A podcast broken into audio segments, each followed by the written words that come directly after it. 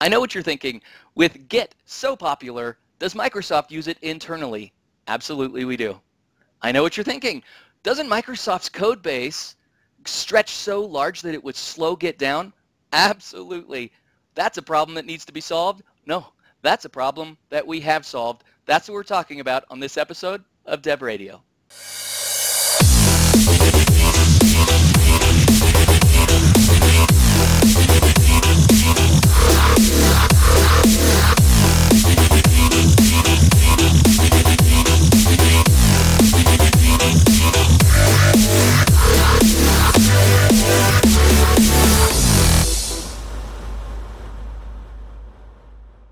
Hi, and welcome to the next episode of Microsoft Dev Radio, and you are going to like this one.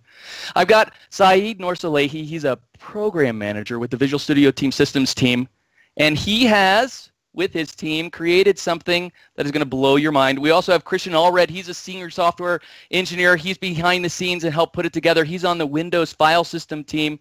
And here we go. Christian, let's start with you, man. Thanks for being on the show today. Before we start talking about the uh, the Git virtual file system here. Talk to me first about who you are. So, like you said, I'm Christian Allred. I am a software engineer on the Windows uh, file systems team. I've been working at Microsoft for a little over 15 years in file systems the whole time. Um, I worked on, the first thing I worked on at Microsoft was something that is sadly deprecated now. It's the transactional NTFS extensions to our uh, file system. I've uh, worked on the filter manager. I own the volume snapshot driver. I've had a hand in some of the WinRT file system APIs, just kind of up and down the stack in file systems. But it's always file system all the way. Tell me a little bit about uh, the Windows file system. Is it pretty good? yeah, I think so. Um, so our file system, well, the main file system that we have, NTFS, has been a part of Windows NT since its inception. Um, we have some other file systems that our team owns too, you know, FAT, exFAT yeah. for like mobile applications. And we have also our newest file system, REFS, that right now is uh, primarily in servers, but is making its way through to other uh, elements of Windows. But yeah, the NTFS file system has been with us for a long time. It's seen continuous development over its entire lifetime, and it's just getting better and better. Now, our REFS eventually someday will eclipse NTFS, and we will stop saying NTFS so fast, and we'll start saying REFS. And people, do you guys not pronounce it REFS? No, I've never heard anybody pronounce it REFS. Uh, we, I usually hear people pronounce it REFS. That's probably a better. I'm sure I'm sure Refus means something terrible in some other language, so it's probably better we stick to just the letters for sure. All right, Christian, thanks for being here. I'm excited to talk to this, talk to you about this. Um, it's a it's a cool project all the way around. Saeed, now thank you for being on the show too. You, you know we, we're gonna we're gonna get into the nuts and bolts here, but before we do, just introduce yourself and who, who is Saeed? How long you been at Microsoft? The whole shebang. Sure. Uh, I'm more of a journeyman than Christian is. I've been around for about 14 years or so, but I've worked on a few different teams. Um, I worked on Exchange Server for a few years. I worked in uh, on an Xbox 360 game for a while. Mm-hmm. Um, I've been uh, here in Visual Studio Team Services for about three years, uh, working on you know the um, our Git product all up, uh, mostly just focused on large teams within Microsoft and specifically focused on their scale problems. Um, so mm. that's that's what we'll be talking about today. Oh yeah, oh yeah. Let's talk about VSTS for a second yeah. because I, I, it's I love the product. Um, as as people are adopting cloud based and you know people don't freak out quite as much as they used to about putting everything in the cloud because they realize what's going on at the same time what do you see uh, tfs uh, proper that's on prem and then you have vsts in the cloud how's migration going into the cloud uh, well you know both products are are still thriving um, mm-hmm. You know, okay. and I think yeah, um, there's more and more companies I think recognize that offloading their infrastructure and letting somebody else deal with all that pain is is a better use of their time and money. Um, but then you know you have plenty of companies who just need the level of control that they get, or right. they need um, access to the back-end data, or for whatever reason they, they still continue to use the on-prem product. Um, so both are alive and well, I think. But both are alive as well. What about feature parity? Are they identical, basically? Uh, basically, I mean, VSTS uh, picks up new features much more rapidly um, mm. because we release every three weeks to the service, uh, whereas we release quarterly to um, for the on-prem product. Uh, but but you know, as far as well, wait, from, is that you know, is that the flow? Uh, just like SQL Server releases first the SQL Azure, and then that becomes the on-prem SQL feature as well. Is that the way you guys have it as well? Um, essentially, it's all the same code base, all the same product. Um, you know, configured okay. slightly differently, uh, and the the release cadences are of course very different.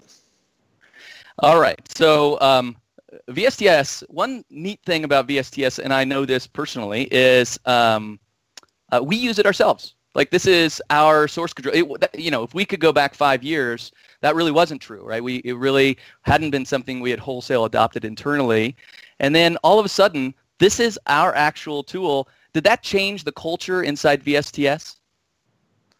Uh, absolutely. I mean, the whole um, company is our customer at this point, and you know we um, we VSTS are our own customer as well, and so mm-hmm. um, you know we have we have a, a, very strong culture of we use our own products on the bleeding edge. Um, you know we have a, a, a ring in VSTS that is just for ourselves, so that we're always on the on the absolute latest. Mm-hmm. We then quickly go out to the rest of the company before we go out to the world, and we're always making sure that we are validating it ourselves before we, you know, put it out to anyone else. All right. So uh, when it comes to large dev teams and significant code bases, Microsoft pretty much sets a lot of the bars out there. Um, in yep. fact, Microsoft is not the normal uh, development, software development company out there. We're kind of special. To kind of describe how Microsoft is unique. Um, in some ways, the majority of Microsoft is fairly ordinary. You have with thousands of repos in Microsoft, you know, all using normal Git, working using normal Git workflows. Um, a lot of them, uh, you know, are just uh, no different than than teams out there. But we have a few teams at Microsoft that are extremely unusual.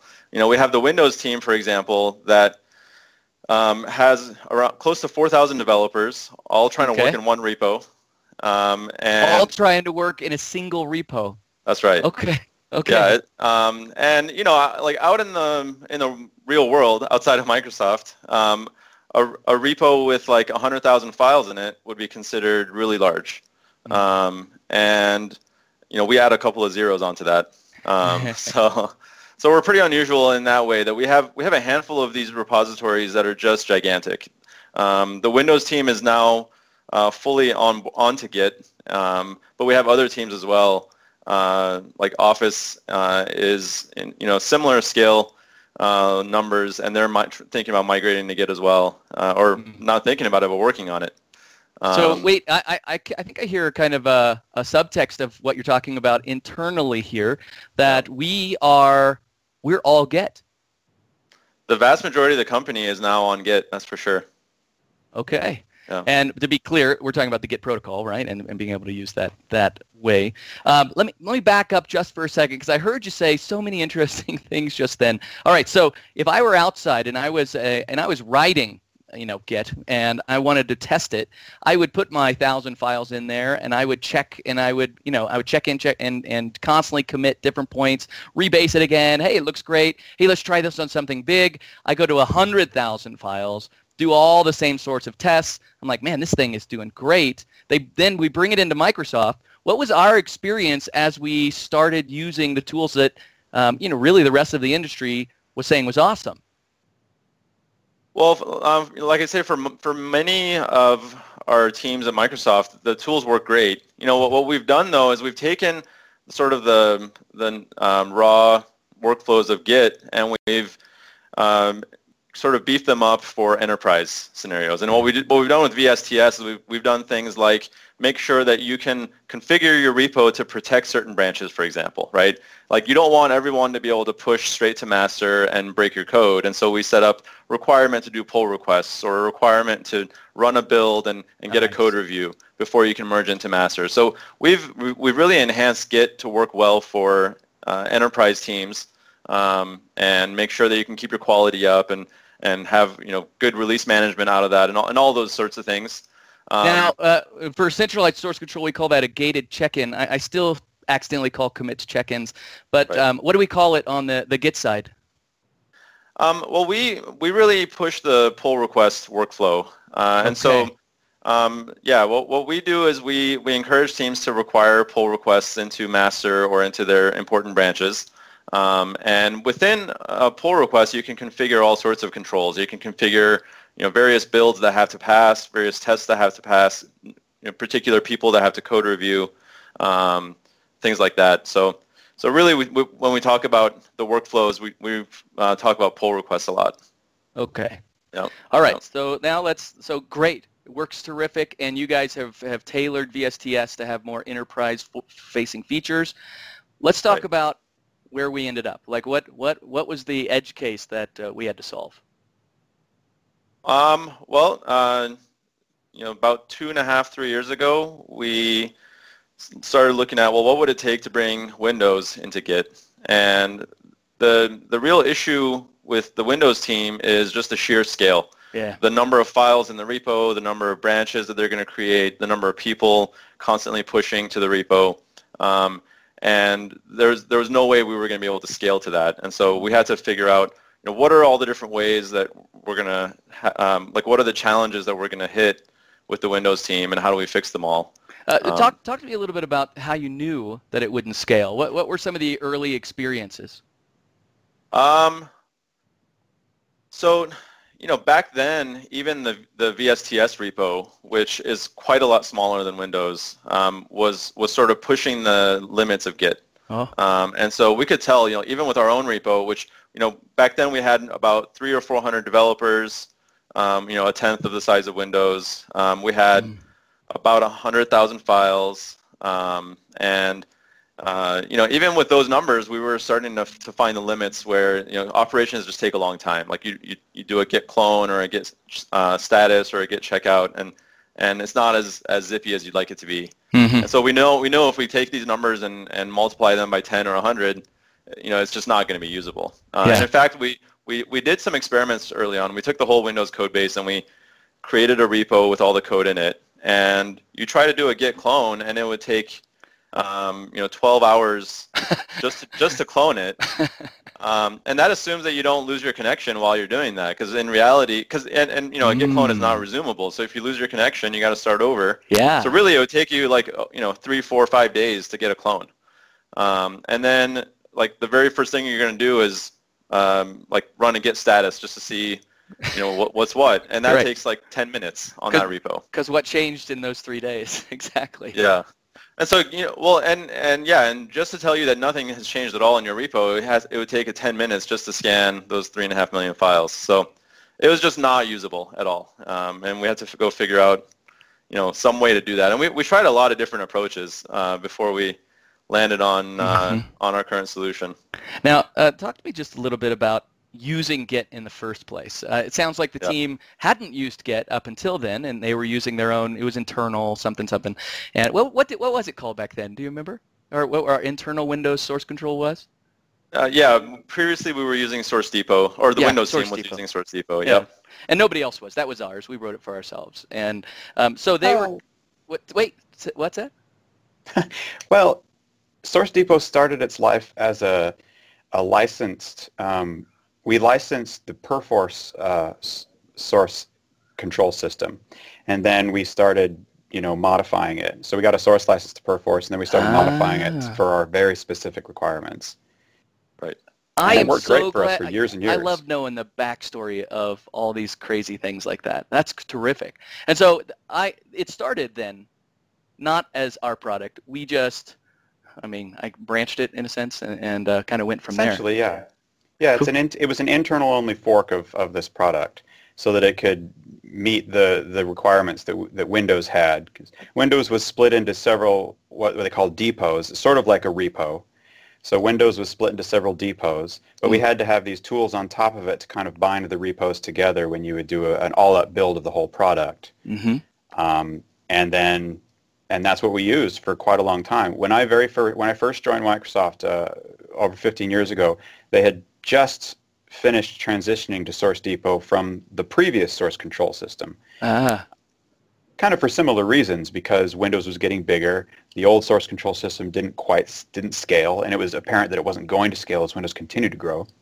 Oh, wait, and then Christian, walk me through the, the mentality here. What, was there a problem with Source Depot we were trying to solve, or was there something special about Git we were trying to go to? Mm, more the latter than the previous. There were some issues because of the way that we were, were so Source Depot worked great for the development model that Windows had for a very long time. Mm. When we were on long release cycles, three years or more, um, the way that code would flow through the system, Source Depot was great.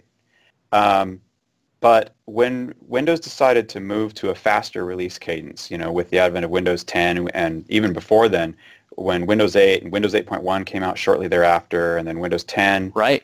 Um, and then we moved to now the release cadence we have where we're releasing, you know, every at least every year, every six months is what we've been doing. It became apparent that the code velocity, as we refer to it, mm-hmm. the code couldn't flow through the system fast enough. Ah. And so we had to change our development model. And um, and Saeed can speak to this too because they did a lot of research into into why Git. But um, Git wound up making the most sense to be the thing to move from Source Depot onto. Okay, uh, Saeed, I can't help but ask, why Git? Um, well, it, you know, Git is um, a really great tool for uh, creating the sorts of collaborative workflows that, that we're trying to move towards. You know, we, we're um, like Christian alluded to. You know, with Git, you have uh, a much easier time uh, achieving that sort of code velocity because because it's you know it's super fast to create a branch, um, party on that branch, share it with your teammates, and then the whole pull request workflow, getting those changes back into the master branch. Um, it's it's amazing the the efficiencies that that unlocks. Um, and mm. um, and you know already you know the Windows team has now been on Git for a few months, and we've had people emailing us saying, you know, I've I've had I, there was a specific example. This, somebody emailed us and said, you know, there's something I've been wanting to build, and it's been on my personal backlog for three years, but I could never do it because it was uh, too painful to like work in like to create a branch would be too painful, and then to try to work on it like without checking it in was too painful. But within the mm. first week of being in Git, he created a branch, did some prototyping, pushed it up, got some feedback, fin- and and got the changes merged in. Um, wow. Yeah. And so, you know, we, we really wanted to encourage folks to have those, you know, those more like, you know, nimble, agile workflows, uh, and it's really paying off, I think. Yeah, when you could take a gigantic code base and treat it like a teeny tiny code base because that's all you're working yeah. on, it, there is a beauty to it. Okay, um, let's talk about the problem you hit so we can talk about the solution we're here for. Right. Right. Well, we've we've hit on a, a little bit of it, which is the the scale of the Windows code base is just astronomical. Mm-hmm. You know, we've got uh, three and a half million files in the working directory at the tip of master.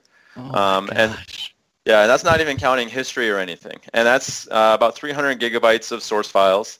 Um, and so just the the sheer cost of scanning through those files and doing something like a git status or a git checkout it, you know, it just makes it uh, so it's unusable. Like I said before, it was about 10 minutes to run git status.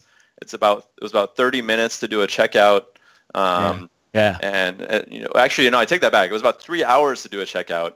To do an uh, to modify one file and then to commit it takes about 30 minutes. Like so, it's just you just can't use it. Like there's there's right. no realm in which that would be uh, usable.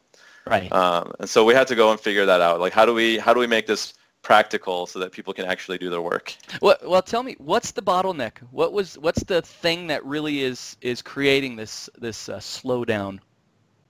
Um, the bottleneck is Git was designed with the assumption that because all of your contents are local on your machine and because most repos have you know maybe a few hundred or a few thousand files at most, um, they kind of optimized Git so that um, so that you don't have to do commands like, you know, you don't have to go and tell Git up front, I'm going to go edit this file.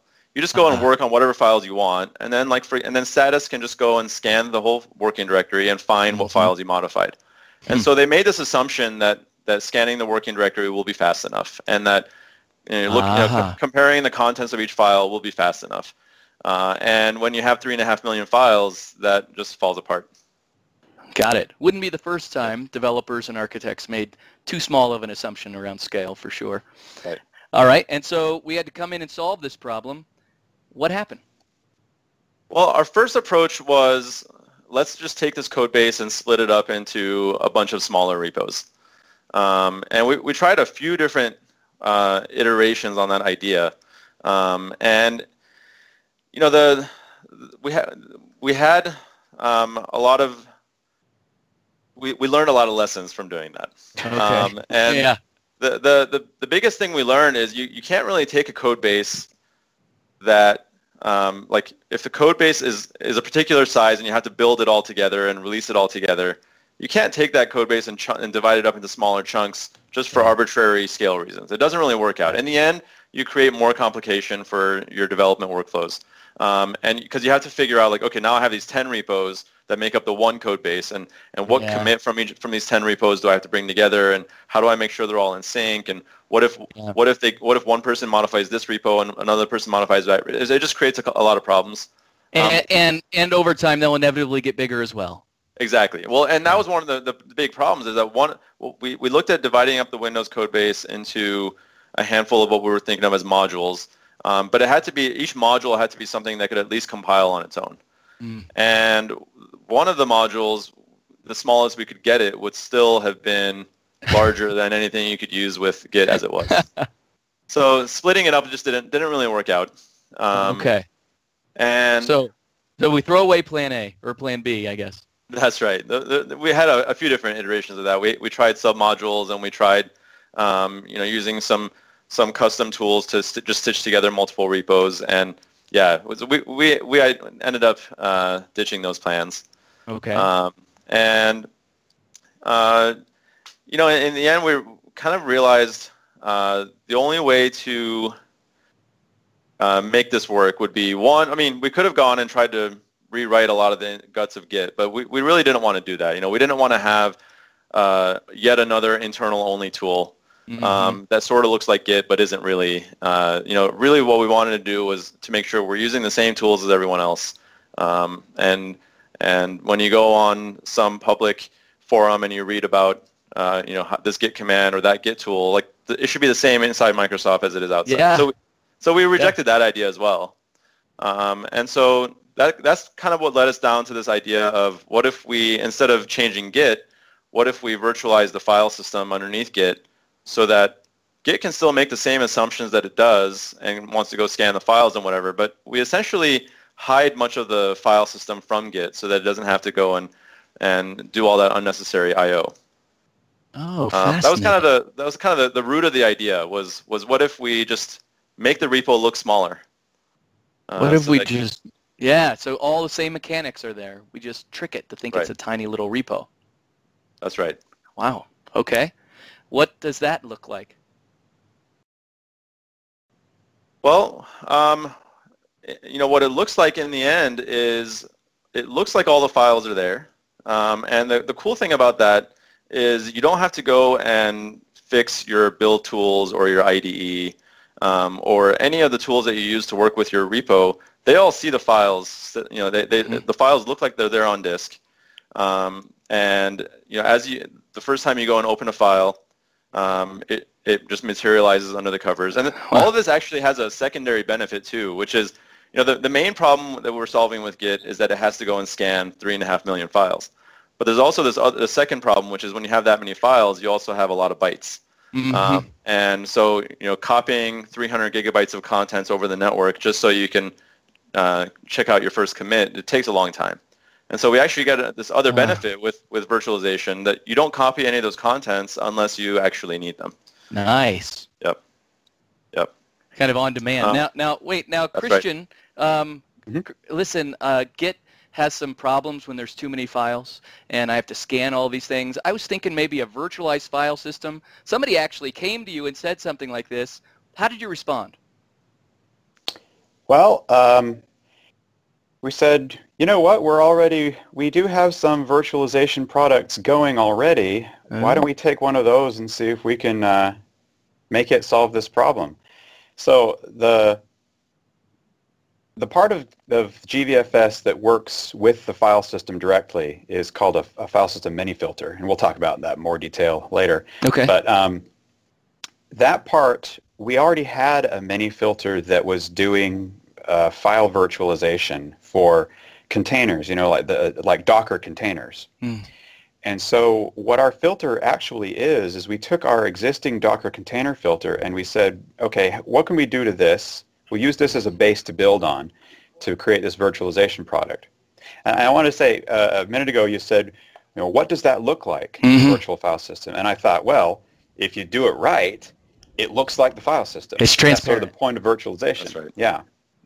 And um, so then work started to happen, and I guess Saeed, you you realized this is going to be a product or a feature of VSTS, or this is going to be a product that we will provide externally? What was the what was the future? What was the plan at the beginning for? Um, uh, well, you know, the, from the very beginning, our plan was that this will be an open source product. Uh, okay. Yeah, GVFS. So GVFS is made of two parts. There's there's the filter that Christian alluded to, um, and that is is you know down deep in the guts of Windows, and, and there's yeah. a you know a driver there. But then there's there's the things that um, you know, there's the GVFS product, which is a, just an application that knows how to talk to this driver, and the GVFS code is all is all open source. It's already up there on GitHub, um, and it requires uh, a, a, GVFS protocol to talk to the server, um, mm-hmm. and that mm-hmm. protocol is also public, and we're uh, you know working with other companies already who are uh, implementing that same protocol.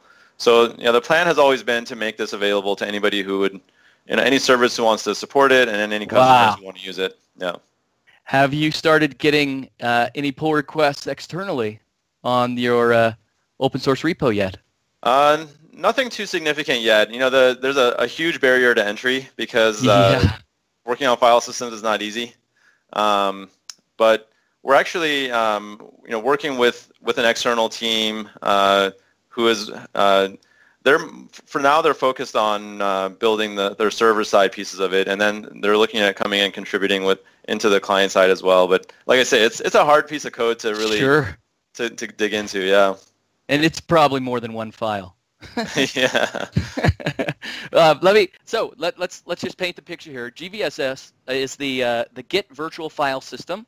Um, that right. is to solve the problem of what if you have so many files that the infrastructure of Git by itself just cannot, it just bogs down. What if we could virtualize right. that whole thing so it's faster? Then we could start applying Git into our teams that are gigantic and to actually use all the same tooling. Let's make it open source. Let's make it public. Let's make it so that anybody externally can use it so that all the documentation is available for all of us and for them. They get to see all of our innovations and we get to benefit from any of theirs as well. That's the that's the high level umbrella of GVFS? I think you nailed it. Yeah. Yes, I, na- the next thing is I want to see it. I think uh, a demo and kind of walking through some of the implications of what this means to my, my Git workflow is the right thing to do, but not the right thing to do perhaps on this episode. So I'm going to ask Saeed, you and Christian, would you be willing to come back and uh, show us GVFS? Just kind of, we'll share some screens and you can show us what it looks like? Absolutely. Yeah. All right, perfect. All right, if you're a developer out there and you use Git, you're not alone. Seems like everybody uses Git, and it turns out that as your application grows and as your uh, as your team grows, you have some different types of things that you might need to solve. Depending on what kind of company you are and what kind of code base you have, you may be backed into a corner. Well, isn't it cool to know that so were we, and we needed to solve this problem, and we did, and it's here to share with you. Join us next time on an episode that you will absolutely enjoy. We will nerd out with these guys. This is Dev Radio. Saeed, thanks for being on this show. Christian, thanks for being on this show too. I look forward to seeing you again.